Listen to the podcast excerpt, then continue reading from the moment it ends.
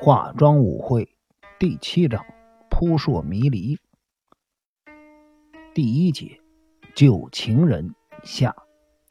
凤千代子扬了扬眉毛，思考了一会儿之后，视线再度投向金田一耕助和日比野警官，说道：“去年发生狄小路太久命案的时候，我并没有把它放在心上。”所以也没有告诉日比野警官这些事情。可是这回圣宫无又发生了命案，我猜想这是不是有什么重要的意义？刚才我也针对这部分和中西交换了一些意见。你有什么事瞒着我们吗？日比野警官面红耳赤的问道。瞒着你们？是啊，我看我还是继续瞒下去好了。反正中西也觉得没有说出来的必要。你到底想说什么？当时我在高原饭店的餐厅出席一场宴会，这时服务生跑过来告诉我，狄小璐打电话找我。之前我们曾经通过电话，不过我拒绝了跟他见面。那一天晚上我从外面回来，他就一直打电话给我，所以金田一耕助打断了凤千代子的话，说道。啊，请等一等，请问那天你上哪儿去了？那天有一场中西主持的不对外公开的高尔夫球赛，大概从上午十点开始，我和中西一起去球场打高尔夫球。我们在俱乐部的餐厅里用餐，吃过饭之后继续打球。所以当中西送我回饭店的时候，已经下午四点半了。中西回去之后。七点左右才又来饭店，我们两个人要参加晚上的宴会。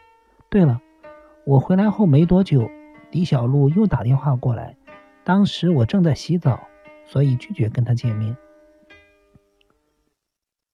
因此，当你参加宴会的时候，他又打电话给你，你才去接电话。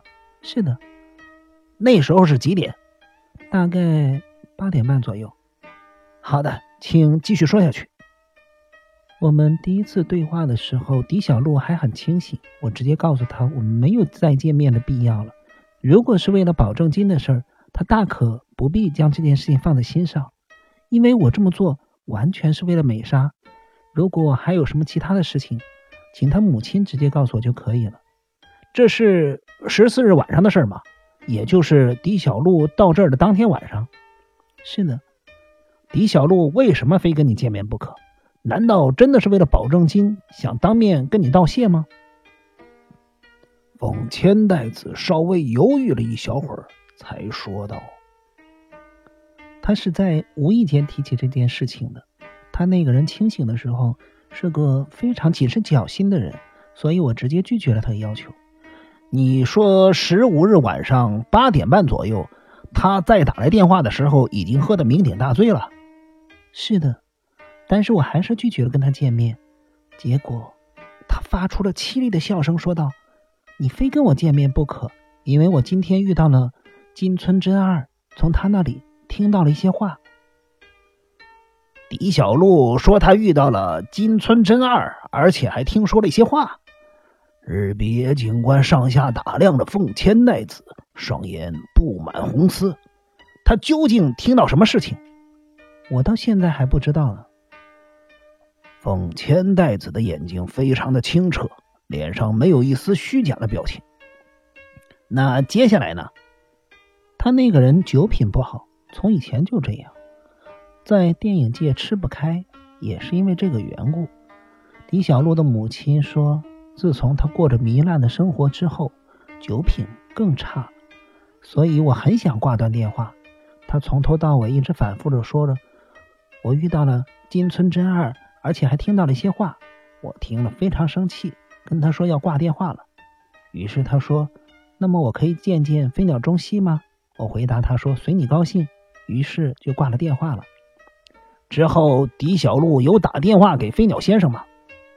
日比野警官还是一副气愤的表情。呃，有的。那么飞鸟先生有接到电话吗？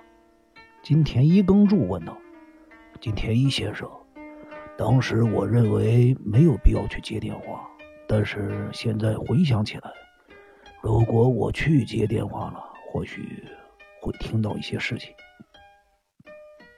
啊，凤女士，你没有把这些事情，我是指狄小璐从金村真二那儿听到些事情，还有想跟你见面的事儿，告诉警方吗？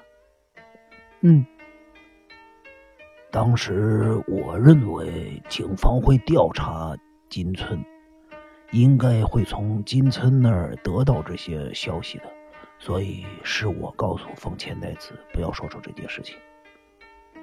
那么，关于这一点，金村有没有说什么？金田一耕助回头看着日比野警官问道：“我不知道这事儿，我还是头一次听说呢。”日比野警官的语气越来越激动。呃，狄小璐那天确实跟金村碰过面吗？是的，听说下午一点左右，他去了浅间隐的别墅拜访金村。金村的别墅位于浅间隐，虽说位于浅间隐，其实就在英泽附近。这件事儿，金田一耕助刚才听秋山卓造说了才知道。那只不过是出租别墅，金村去年也租了同一栋的出租别墅。金村对于狄小璐的拜访是怎么说的？他说狄小璐一直向他诉苦，说自己的遭遇有多么不幸。后来金村说，当时星野温泉那儿正好有音乐庆典。学生要来接他了，于是就跟狄小璐道别了。不过他给了狄小璐一瓶约翰走路。去年这个时候，星野温泉那儿确实有举办音乐庆典。狄小璐遇害的那天晚上，手里拿着酒瓶，就是约翰走路吗？是的。狄小璐在金村的别墅待了多久？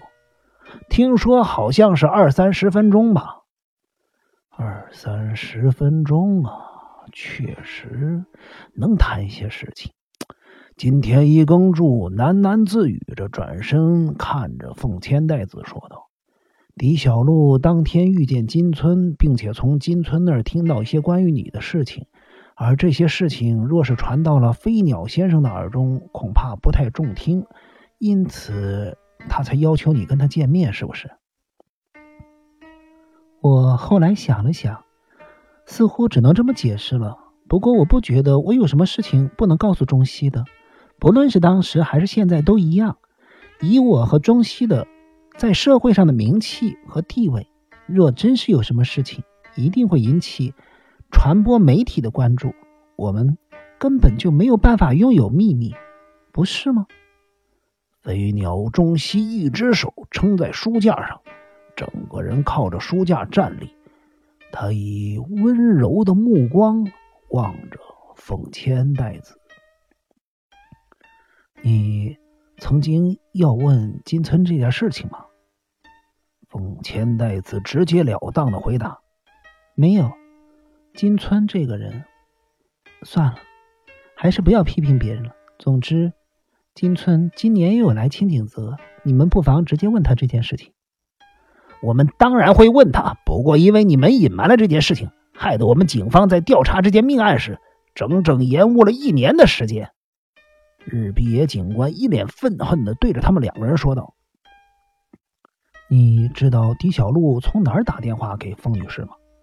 金田一耕助转身看着日比野警官：“嗯，那天晚上八点以前，狄小璐在白桦营。”一个人猛灌呃威士忌酒，后来他拿着酒瓶晃晃荡荡的走进旧道附近一家叫做含羞草的咖啡店，从那儿打电话到饭店的。由于他提到了凤千代子这个家喻户晓的大明星，所以当时在含羞草的客人都记得狄小璐这个人。狄小璐一直坐在含羞草里喝着红茶配威士忌酒。九点多钟，他摇摇晃晃地走出了含羞草之后。里面的客人开始谈论狄小璐这个人究竟是谁。之后，狄小璐就朝着英泽别墅的方向走去了？是的，听说他九点半左右的时候出现在英泽的别墅，刚好他的母亲去了东京，不在别墅里。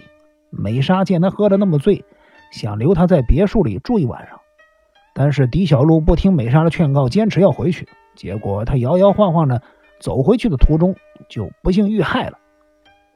日别警官表情激动的看着凤千代子和飞鸟中西。金田一耕助沉默了一会儿，说道：“请问那天的宴会是几点结束？”凤千代子如梦初醒似的回答：“这个九点多就结束了。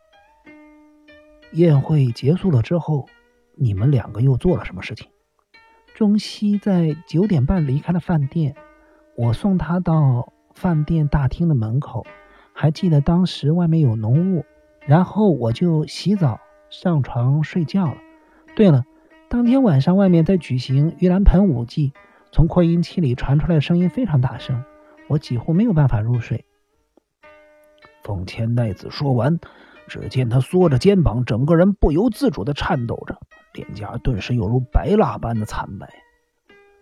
当时飞鸟先生立刻就回山庄了吗？是的。是开车吗？不是，我走路，因为路程非常近。有没有人记得你回山庄的时间？这个嘛，要是我知道会发生那种事儿，我回山庄的时候一定会让人留意时间的。可惜那时候客厅没有人，我就径自走进了书房，看了一些。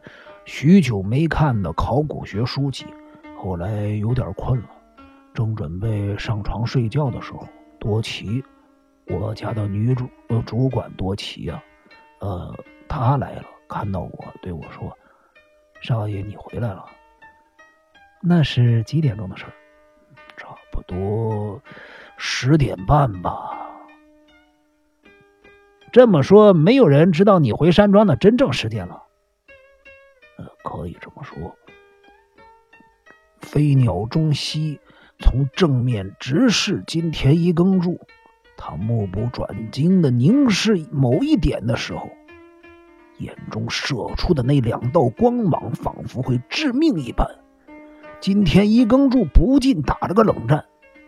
这时候，日比野警官开口说道：“狄小璐落水的时间是晚上十点到十一点之间，你们两个人都没有办法。”在这段时间内提出有力的不在场证明，而且狄小璐在落水之前的数小时曾经跟一个女人发生过性行为，我也很想知道这个女人究竟是谁。那可真够奇怪，我不相信这种说法。当时你也这么说，难道你不相信现代的医学技术吗？日比野警官，如果说那个女人就是我，是不是会让你变得心满意足呢？很抱歉，我还不至于跟已经分手的人搞出什么感情纠纷。再说，我也不是十九二十岁的小姑娘，难道会屈服在那个人的暴力之下吗？若是狄小璐利用金村那儿打听的事威胁你呢？所以我才请你直接去问金村呢。奉千代子已经有点歇斯底里了，日比野警官只好缓和一下情绪，说道：“我。”当然会直接问金村，还会问他一些其他相关的事儿。我这次一定会让他吐露出事实真相的。接着，金田一耕助开口了：“日比野警官，请问关于和狄小璐在一起的女子，你有什么线索吗？”“没有。当时在青井泽，并没有任何女人跟狄小璐有瓜葛，也没有其他任何女人尾随狄小璐来青井泽。”除了凤女士之外，日比野警官的声音非常的高亢，整间屋子因此陷入了凝重的气氛之中。只见凤千代子面无血色的握住椅子的扶手，就像震怒的女王一般。飞鸟中西则依然站在书架旁，一副事不关己的模样。